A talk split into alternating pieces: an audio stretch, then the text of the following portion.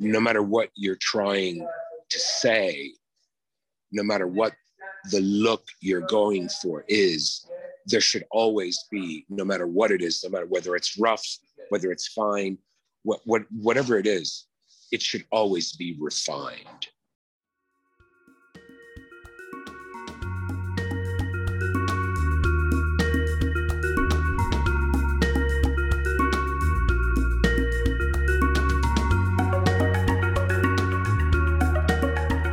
What episode are we on?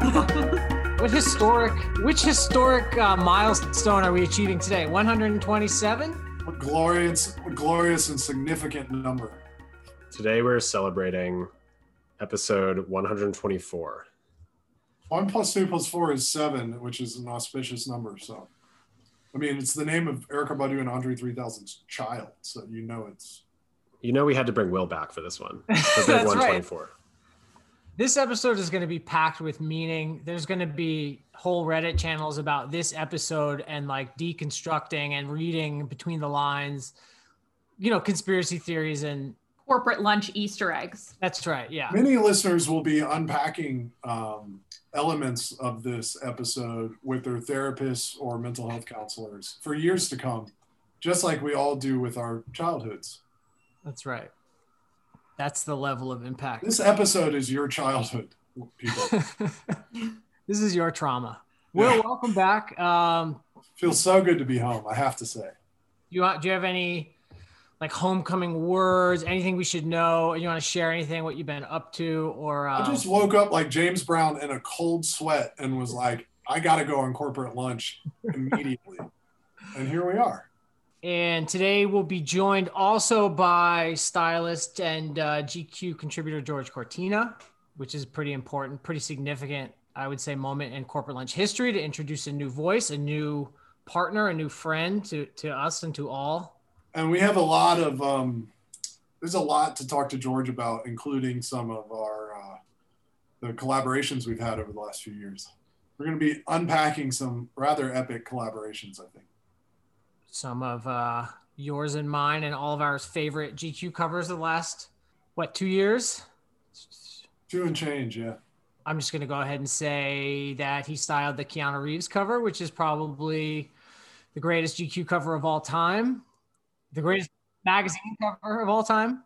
Unlike, you know, I've been to the to Noah's nursery where his child sleeps, and it's just the, the Keanu photos from that shoot are just pasted all over the walls. It's crazy.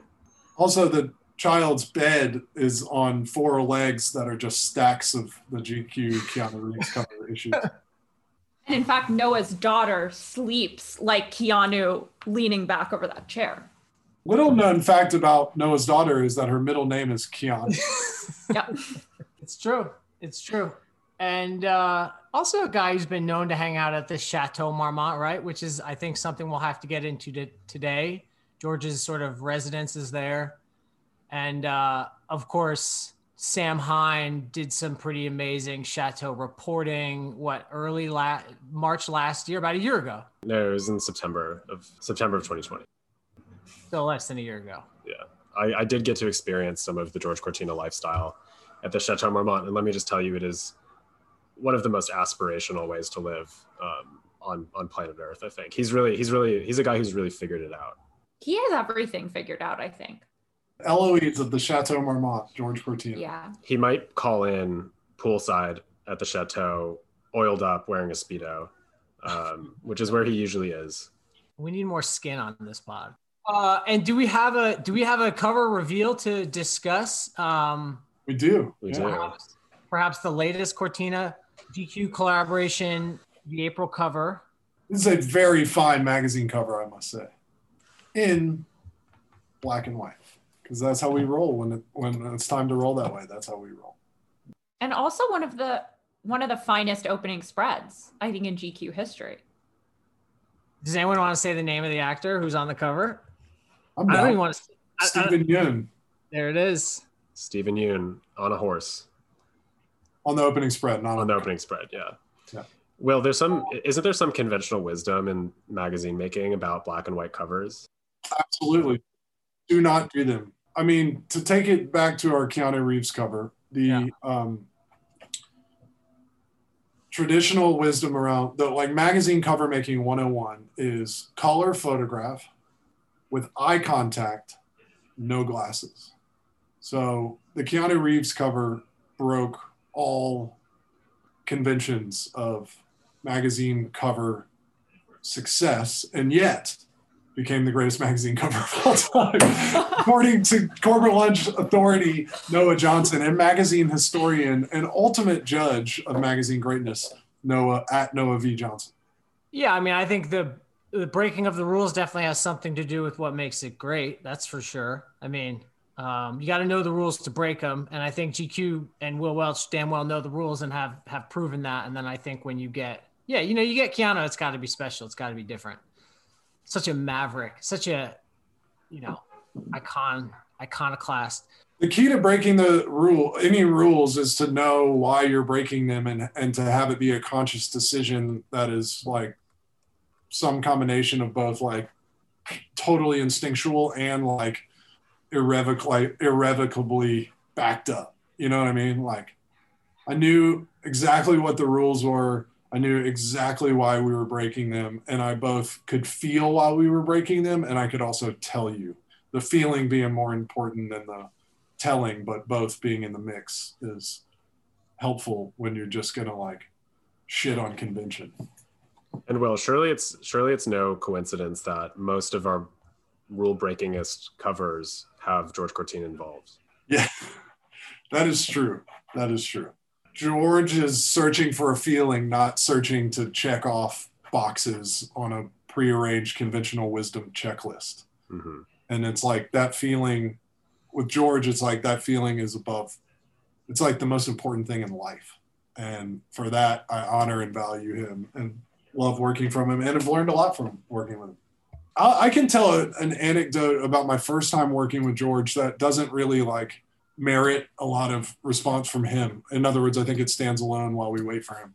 One of my favorite photographers, Daniel Jackson, um, we were talking to him about uh, a shoot with Bill Skarsgård, a fashion a fashion shoot with Bill Skarsgård. At the time, I was the creative director of GQ and had just been that for a couple months, and uh, so it was definitely like getting my bearings.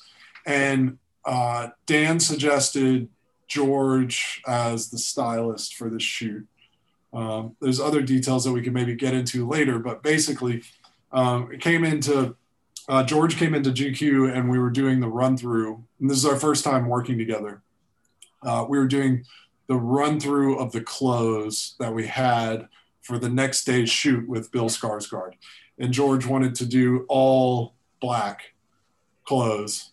Um, and not in some dramatic way, like I've had a vision and it's going to be all black, but just like the best thing for this guy with his features and based on the the interesting stuff in the collections right now is to just like do this kind of severe black styling with a lot of with a lot of tailoring and some other pieces. Great. So come in. George is there. Uh, John Tietz, the GQ fashion editor, George's assistant. George has a few rails of clothes, but nothing crazy. And then he edits it down to one rail, and there are eight looks. And he's like, that's the shoot. And I was like, cool. Like, what happens the day before shoot is you're like, I think that's the shoot, but we're to like try on all this stuff, do a fitting, see what works, change a bunch of things. Maybe the talent has some feedback on what he likes. And well, no. The only thing that that was brought to the studio was the eight predetermined looks. And if I remember correctly, we did eight looks and we shot those eight things, and that was it it was done. I had just never seen that um, done before, where somebody knew that specifically what they wanted, and you know the um, it was also eye opening to me because our fashion director Mobolaji Dawodu, um, another absolutely brilliant stylist at the top of his game. Mobolaji's like all feeling, all what is the talent responding to? What like what changes the way the talent holds themselves, like trying different things, like just really spontaneous. Um, and this was just like the stark polar opposite of that. And that already in that moment, uh, you know, as this first shoot was happening, was like, how cool is this if we have like um, working with this new guy who seems to be great, new to us, George, who seems to be great, who works in a like such a different way from you know the person who had been our partner in GQ style from the beginning, Mobolaji, and and to be able to go work with both of them, like how exciting! And of course, George bun- dumped a bucket of water on Bill Skarsgård that day, as one does. what do you mean? Oh, you like go shirtless and then you dump. Oh, get him wet. Genius. Yeah, dump the bu- bucket of water. The first time I was ever on set with George Cortina was for our September 2019 fall fashion model portfolio extravaganza, where I think we shot 22 models in two days. And uh, we were at a studio, at an offsite studio, and um, George and all the models were um, were going outside for for smoke breaks, and the the staff of the studio went outside and kept yelling at him and being like, "You can't smoke outside. There's signs everywhere." Blah blah. blah. So he just started smoking inside.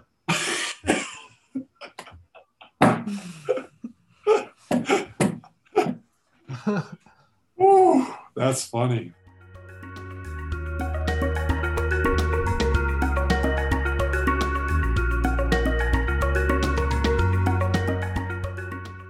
Hi, George.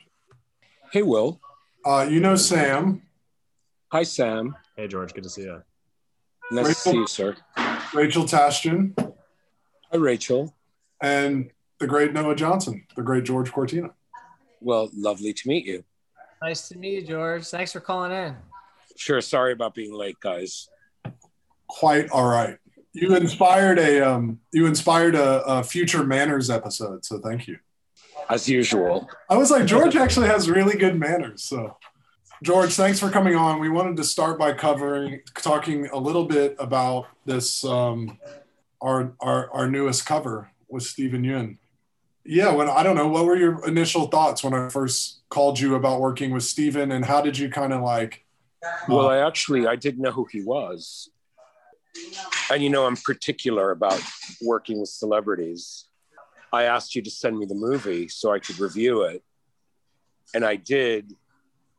And then I went away, um, and I got back to you the next day because I wanted to think about what I wanted to do with him.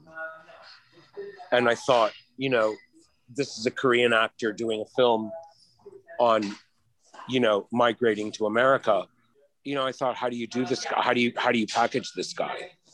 You know, how do you make him more than what he is in the film? How do you change him for for a cinematic version, our cinematic version of how you package a celebrity? And and I thought, well, it would be interesting to make him a cowboy, since it's totally the polar opposite to what you would expect people to do him as. Um, but it has some sort of connection to my to migration. So I thought of the West, um, and that's kind of how that happened. But it was very instinctual. It wasn't. Um, it was just kind of a thought that occurred to me, and you liked the idea. Yeah, it wasn't like any. It wasn't that literal. Just kind of like a feeling, right? Yeah, it was more sort of like, how do you make this guy look like the men in the Magnificent Seven? Do you know what I mean? Mm-hmm. Which is which is not what you would expect. But when you see Yul Brynner in The Magnificent Seven, you can't take your eyes off of it. You know, he's so handsome and stylish and extraordinarily more powerful because he doesn't belong in those clothes. And yet he looks better than all of them in them. so it's kind of, you know, it's the way I like to play. George, would you say that um, you're you're particular about working with celebrities. Could you say a little more about like how you make that decision and and uh, why you feel that way? I like to work with actors that um, they have a talent. They also have a look, and they're they are actually. I like to work with movie stars, and then I like to repackage them back to you. I'm not interested in working with like up and coming actors, young. I don't care about youth. I, I like the idea of working with a movie star and then get selling them back to you in a way you never expect. Yeah. I think that's what's interesting. One of my favorite shoots that you've styled for us recently was uh, not with an actor, is with Christian McCaffrey, but you managed to make him look like a Hollywood leading man at the uh, at the chateau. Yeah, that was um, that was another will call that I had to um, I had to go back and think about him, and and I thought I thought, oh, he's a football player, but I don't want to shoot him like a football player. I want to shoot him like Paul Newman, you know, and um, or men of that ilk. I want him to look like that. Listen, I have this fascination with with turning people into something you don't expect them to be to be, and yet they fill the role perfectly. And then when you see it, you think, oh wow, I wouldn't have thought of that. So I wanted it to be very American. I wanted it to be very cinematic. And I wanted him to look like a movie star instead of a football player. and I wanted him to be, and a bit of, um, I, I don't want to say anything sexual because it has nothing to do with sexual. I wanted to bring the sensuality out of him and do sexy masculine images of him that would become classical or iconic in their time.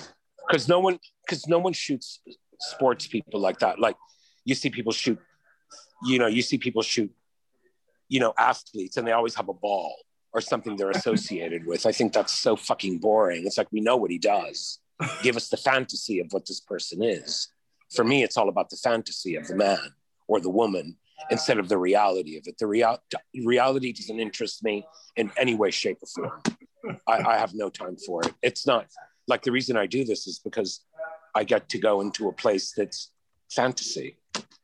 Like reality is a bore to me. We see it every day. Yeah, we live it. Yeah. It's full we don't want to see it again. We want to see, I want to be transported somewhere else. One one uh, incredible magic trick of that um, shoot with Christian McCaffrey, which was Melody McDaniel was the the photographer, was the photograph of him in the in the pink robe with the uh, Gucci loafers on, having a coffee and reading the paper in the morning. And Christian McCaffrey doesn't particularly look like Paul Newman, but in that picture, he looked like Paul Newman. I know. Well, that was the idea. Well, you know, it's really interesting. A friend of mine had taken a picture of me in that same place, in pajamas, having breakfast, smoking a cigarette. And the angle that my friend Jordan took it at, when he showed me the picture, I was like, oh, wow, that's kind of amazing. Like, that's kind of like an amazing way to shoot this whole thing, this whole place. Like, uh, A little bit voyeuristic. super voyeuristic. Yeah. Well, the whole thing is voyeuristic. Yeah. Because I thought that would be interesting. And I thought it would be interesting for a female photographer to do pictures of this guy that are really have a lot of overtones of sensuality, but are not cl- classical sexy. They're not sexy. E- even when he's sitting in a butterfly chair in underwear, it's not necessarily sexy. It's more matter of fact.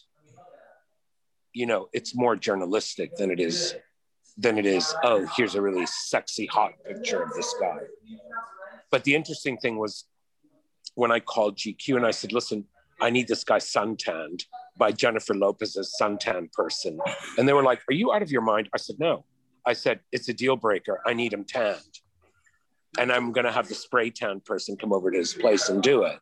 They were like, George, that's never going to happen. I said, Well, then we're never going to do it because if he's not tanned, it's not interesting. I need him to be sun kissed.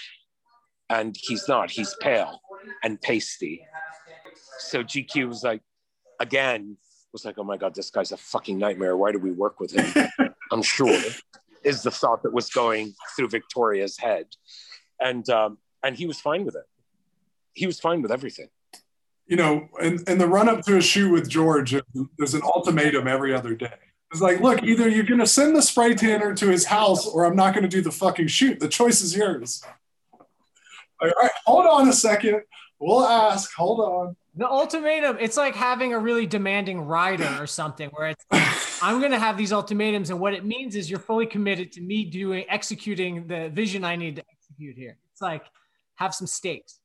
When I see something in my in my brain I can't get away from it for better or for worse. And if I can't execute it in that way, then I'd rather not execute it because I don't think it's going to be as good as the way I see it in my brain. Like if I don't see the picture before, I can't do it. I have to feel it. I mean, it's a, it's a weird thing. It's not a cerebral thing. It's more of like an instinctual thing. I'm not a cerebral editor. I don't. Go, I go with my with my gut and what I feel more than what I think.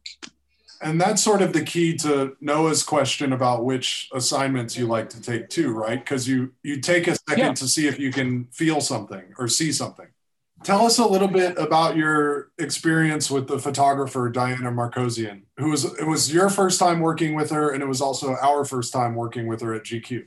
Diana D- Diana is amazing.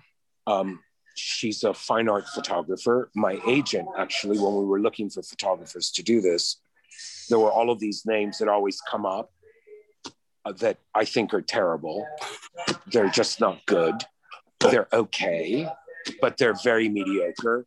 And I was looking for someone that would that could harness the landscape and could take this person and actually give them gravitas. And um, Diana is a really talented fine art photographer. She goes away and shoots in Mongolia for four months. She's the real deal, you know. And I thought, and she's never done anything like this. So I thought, you know what? With with she has talent, she's young, and I think that we can work this out if we make it really cinematic, I think we'll be able to do this. And, you know, she took direction very well. She was a pleasure to work with. And I think she gave us some really, really surprising images, you know, that I, I wasn't even expecting, you know, some of the images when I saw them, I was like, wow, I was expecting it to be good. I didn't think it would look like Edward Weston at times. Because we all, I mean, ultimately, well, we all want the same thing. We all want to see these people that make us forget about our day to day and transport us somewhere else. Yeah. So take our breath away, the, please. The difficulty is finding people with a modern vernacular that can do that and not just copy a photograph that was taken 20 years ago. You know, because I think that is shallow, easy, and boring.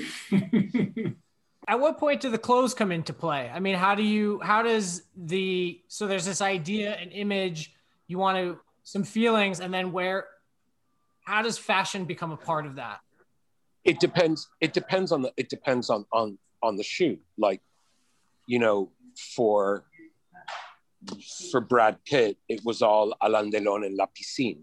Do you know what I mean? And then there were pictures of like Paul Newman playing, Paul Newman playing ping pong, and there were a couple of images of Steve McQueen that came in there as well. But, it, but the whole shoot, the whole premise for the shoot, when I when I knew we were going to shoot Brad, I was like, we have to do Alain Delon in La Piscine. We need a pool. We need a house in LA that looks old school. We need a garden. We need a couple of iron chairs. We need some chaiselongs. Like, and I knew that Lachlan could do the pictures. Do you know what I mean? Because I wanted them to have a misty sort of uh, grain to them, you know, and a very sort of um, Kodak Kodachrome 70s feeling, you know, and then make Brad look like we haven't seen him look before. You talk a little bit because that shoot was that shoot was basically four colors. Will you talk a little bit about how that comes into play between the location, the clothes, and the set design? Well, I mean, the color comes from the the color comes from the film, from the cinematic reference. Like that's that's where I always that's where I always get the ideas for what the colors should be for uh, for a shoot. I always start with the film. Do you know? And and I think that's what makes it interesting to bring into photography you know, and then to try and get those subtle, those subtle hues. I, I also feel like the color of the film influences the colors that you're using for the clothes. You know, so it's the clothes aren't first, after everything is decided, then the clothes come in. I'm not the sort of editor that's obsessed by, you know, the latest fashion trend. I'm obsessed by style. And I think it lasts longer, conversely, than fashion. So, you know, we were doing, you know, pale pinks and we were doing pale pinks and yellow casts and blue casts and colors like that. So the clothes all reflected all of that. Yeah, all sort of tying back to the color of the pool. Well, exactly. It all goes back to La Piscine, which is what you get when you see the film, is the colors of the interiors and the colors of him by the pool. It's all. It was all decided. That decided what the what that decided what the photography should also look like. We made it even more dreamy than uh, because in the film, all those colors are there, but it's a little harder and crispier. We wanted to drain it more so it looked like more of like a faded like if you took an image of the film and then it faded over years what it would look yeah. And you see that to the like the color of the cushions are a part of that and the the towel that ended up over his head on the cover. All of it. It's all very intentional. I mean yeah. it's very hard for me to talk about what i do because it's so it sounds like such bullshit but um i'm really trite. But i do what I don't like is when something looks worked. I like it when no matter what it is, it feels completely plausible and natural. That's what I think is the most beautiful. You know, when something just it's it's you capture a moment. You know, and I think it's hard to do that. And I think it's very I think it's a subtlety that most people miss. And and, it's fine. Like listen, I'm not I'm I'm the most underrated person in the business that I work in, or one of them, and yet one of the ones that actually has produced images over the last 25 years that you look at and still look modern. So at the end, at the end, you know, it's always what I've wanted to do. And Peter Lindbergh taught me that. He was the first photographer I worked with. How so? How did he teach you that? I remember being on set with Peter the first time we worked together, and we were doing a portrait of of this girl, and I had done, you know, I had just come back from Paris from the shows, and I did this styling trick with this thing around her neck and stuff. And Peter called me over and he said, he said, listen, you fucking cube. And he said, you know that little thing you just did, that little thing you just did around the neck? He said, when you look at that picture in 20 years, you're gonna fucking hate the fact you did that little fucking thing around the neck. so take it the fuck off. Speaking of styling tricks, I want to know um, one of my favorite images from the Brad Pitt shoot was the one where the shirt, his shirt tails are tied in a bow. Um, yeah. How did you How did you convince him to to let you do that? Uh, it's, I just it did it. There was no convincing necessary. How do you How do you I guess how, how do you like establish that uh, like trust well, with a subject I like was that? Then? him in that shirt, which I thought the color was really beautiful. And I tucked the shirt in, and I was like, that looks far too normal. And then I thought, I thought, ooh, let's tie it like a girl would tie that. You know what I mean? Like on a hot summer day in the south of France, how would a girl wear this?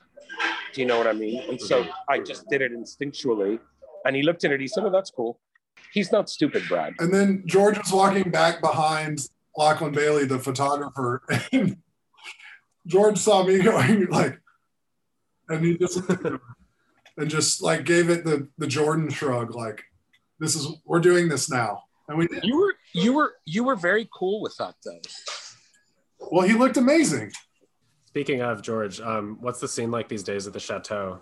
It's been it's been several months since we uh, since we last checked in on the everyone's favorite hotel. You know, I've been staying at my friend's house in Beachwood, and going to the chateau and hanging out by the pool. It's all very chill.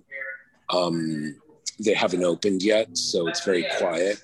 I'm on a film set now, working with a friend of mine that's a singer, Chase Cole, and Luca and Duke are Luca and Duke are here. Giovanni Ribisi is filming it, who's amazing.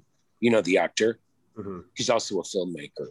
So he's doing this video for my friend Chase. So, you know, we have a very happy sort of like little mm-hmm. LA world of all these kids, you know, which has been which is really fun.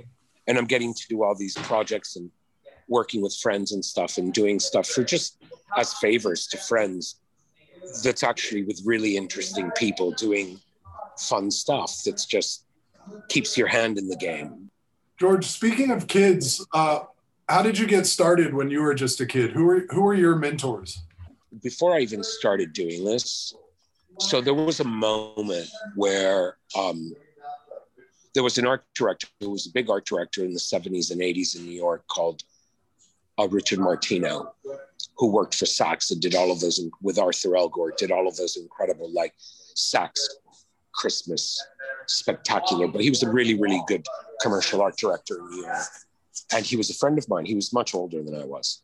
And um, at one point, I didn't really have a job. I was starting to style, but I really wasn't doing anything. And Richard always thought that I had great style.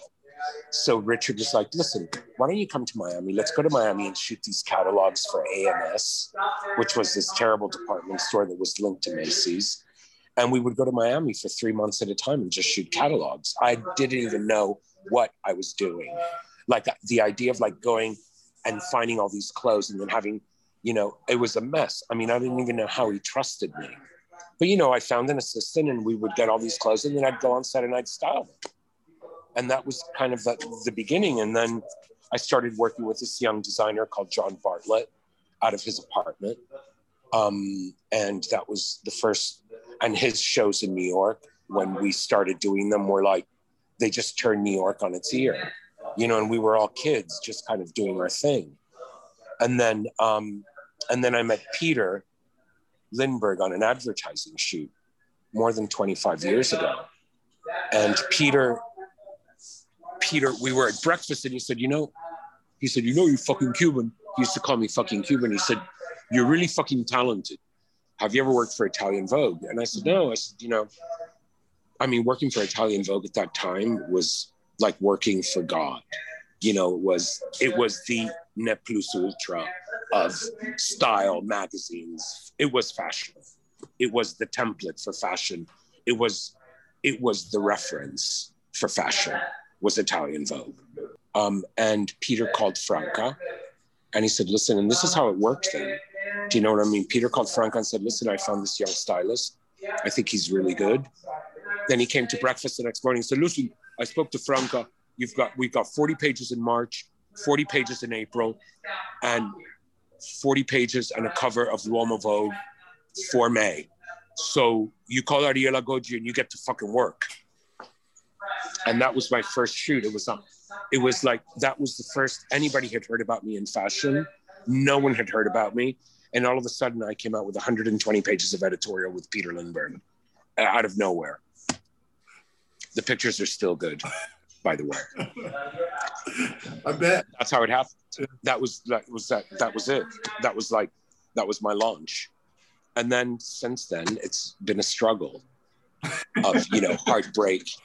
You know, it's been you know it's been everything they talk about. It's been you know it hasn't. It's not an easy road, you know, but it's been it's been amazing. It's been heartbreaking.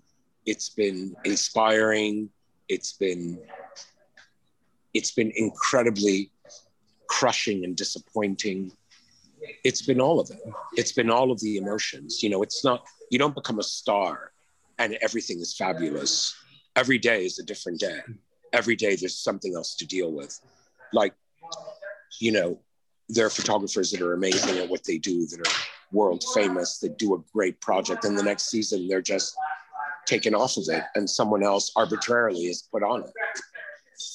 And you think these people are untouchable. Well, guess what? They're not. Mm-hmm. None of us are untouchable because we're, we're at the whim of other people. So we're sort of like, we're prisoners of our own, we're prisoners of our own world. Prisoners of your own freedom. It's the it's exactly well you pay for that, right? Yeah. You you do you do and you do and I have paid for it because I decided a very long time ago that I didn't want to be, I did not want to be part of a gang. I wanted to be an anarchist. And so I wanted to be on my own and work and come in and work with everyone, you know, and you pay for that. You pay for that very dearly. Yeah, it's trade offs. It's a trade off, yeah. but then you have your freedom.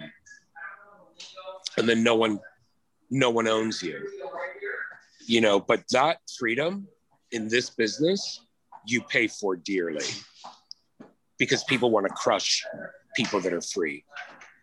George, will you tell us a little bit about um, you have these new speaking of like freedom and freelancing you have these new projects one with jacques marie mage and one with anderson and sheppard.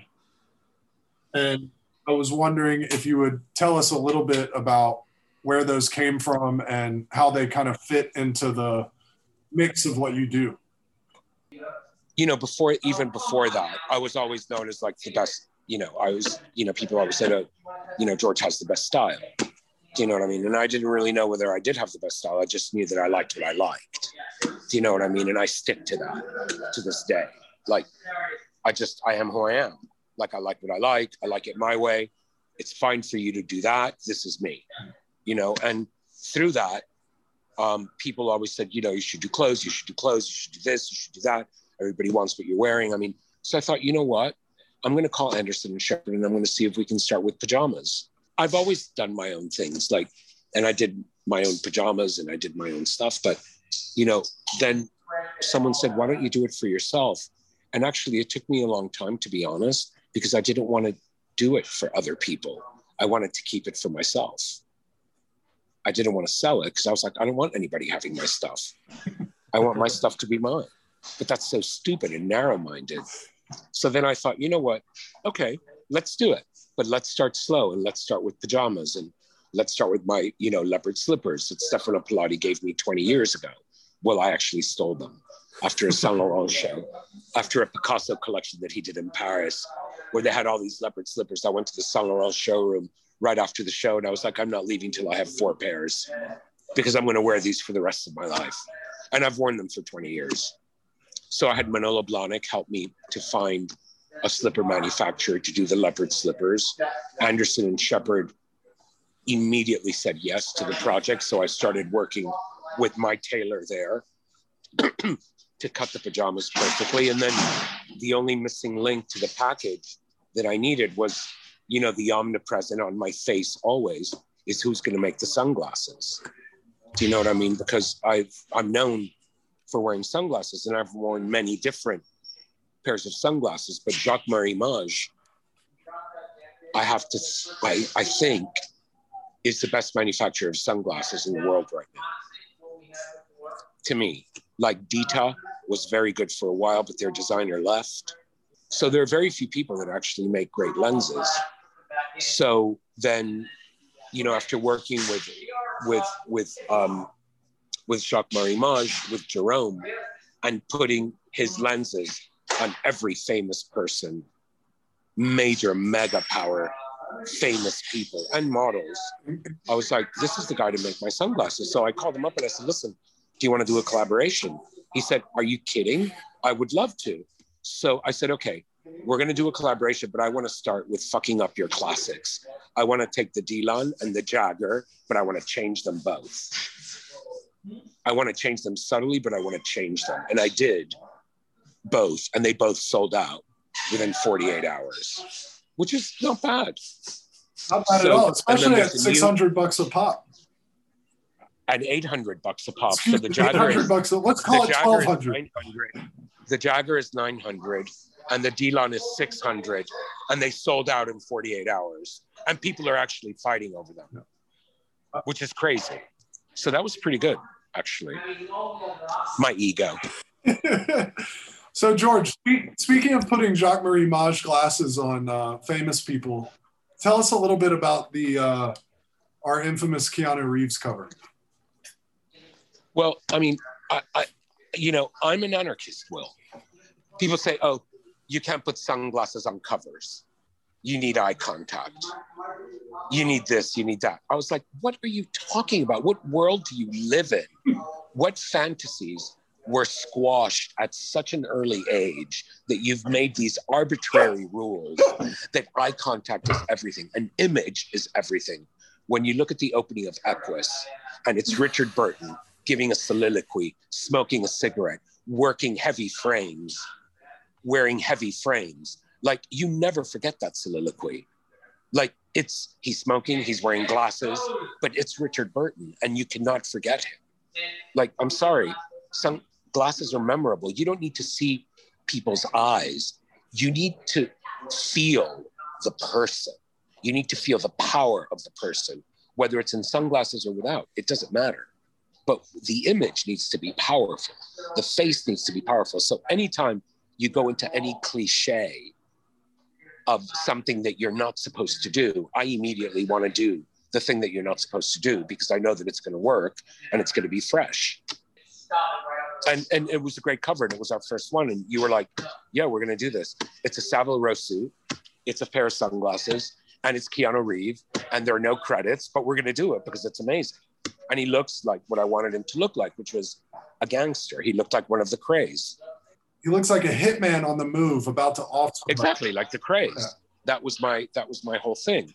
But it's a really elegant sort of gangster, you know, where everything, which I love. Like, I think I always think there's something, no matter what it is, whether no matter like Hetty does this very well, like no matter what the no matter what you're trying to say, no matter what the look you're going for is, there should always be, no matter what it is, no matter whether it's rough, whether it's fine, what, what, whatever it is, it should always be refined to me.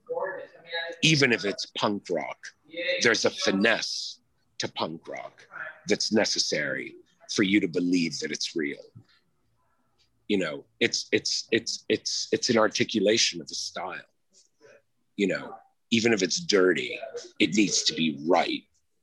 You need to feel it and it needs to be correct because otherwise, if it's dirty and it's average, it's just dirty. And who cares about that? This is excellent, um, excellent personal style advice for the post-pandemic roaring 20s that we're about to experience. Everything must be refined. Gray is a very sad color. It's only good in a suit really, or in a really good old sweatshirt, but you can't live your life wrapped in a gray blanket. It's, I mean, one must always try and achieve some monicum of being crisp somehow, I think. Rachel, I'm I'm dying for a Rachel question here. I'm dying. Oh, okay. George, I'm wondering what your favorite, some of your favorite movies are and your favorite directors. Oh, uh, favorite directors Visconti, Pasolini, Antonioni, Godard, a couple of things.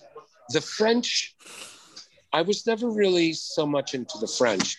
The Italian cinema of the 60s completely, like, completely blew me away. Um, Polanski, for sure. Polanski, of that generation. Polanski. Uh, today, I would I would be hard pressed. I mean, I mean, you, I think you have, you know, Terrence Malick, you know, who's an incredible director. I think, you know, also, I mean, listen, can we talk about Kubrick?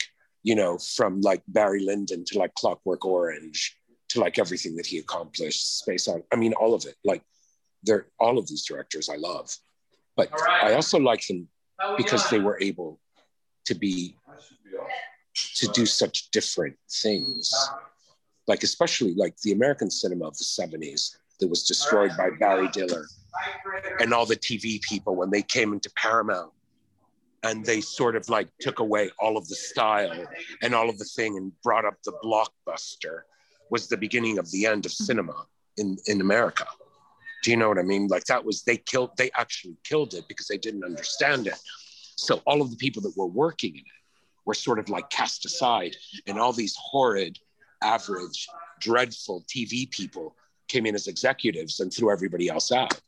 And then it was all about the blockbuster. It was no longer about the film that was made and crafted with like friends that were hanging out. They were all hanging out. The directors were hanging out. The producers were hanging out. The actors were hanging out. They were all friends. So when you look at all of these movies, of course they're good. Of course they're re- that they're resonant because they were crafted with a love of cinema. Do you know what I mean? Now things are crafted with a bottom line. Do you know what I mean? And it's and it and it's a very different product. I mean, it's not good or bad. It's just different.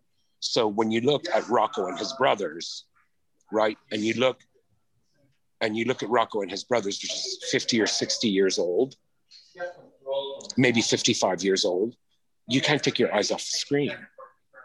When you look at The Damned, the beginning of The Damned is a dinner party given for this scion of this regal German family, and his grandson is gay and a pervert and a Nazi.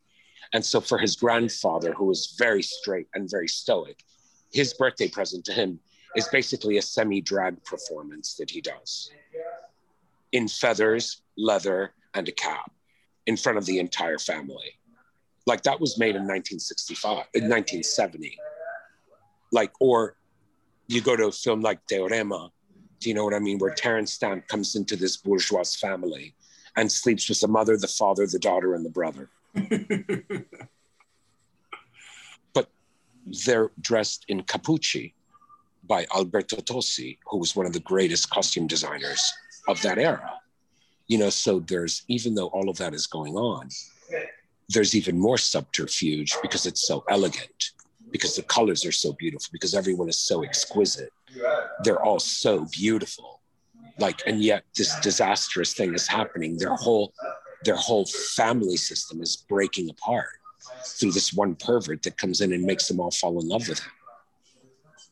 So i mean it's it's interesting you know what cinema does the, the the the, way it's treated. I mean i'm i'm a great lover of films will you know that. Like it's like for me films and and literature are my thing. That's what makes me that's what makes me dream. You know and music of course. But more than art more than anything i have to say it's films and and and and pictures of course and music. Um i mean art's fine you know i like i love art you know but if i have to say like what's you know what do you want? I said i want a zurbarán or a velasquez or a goya. Do you know what i mean? I don't want you know some east la artist hanging on my wall.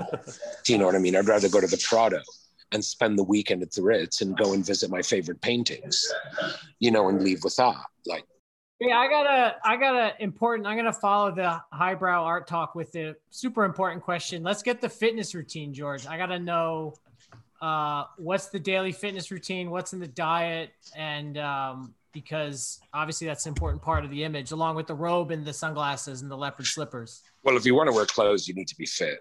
The routine's pretty easy, actually. I mean, I train with a hard ass he goes between being a sadist and a masochist depending on the day.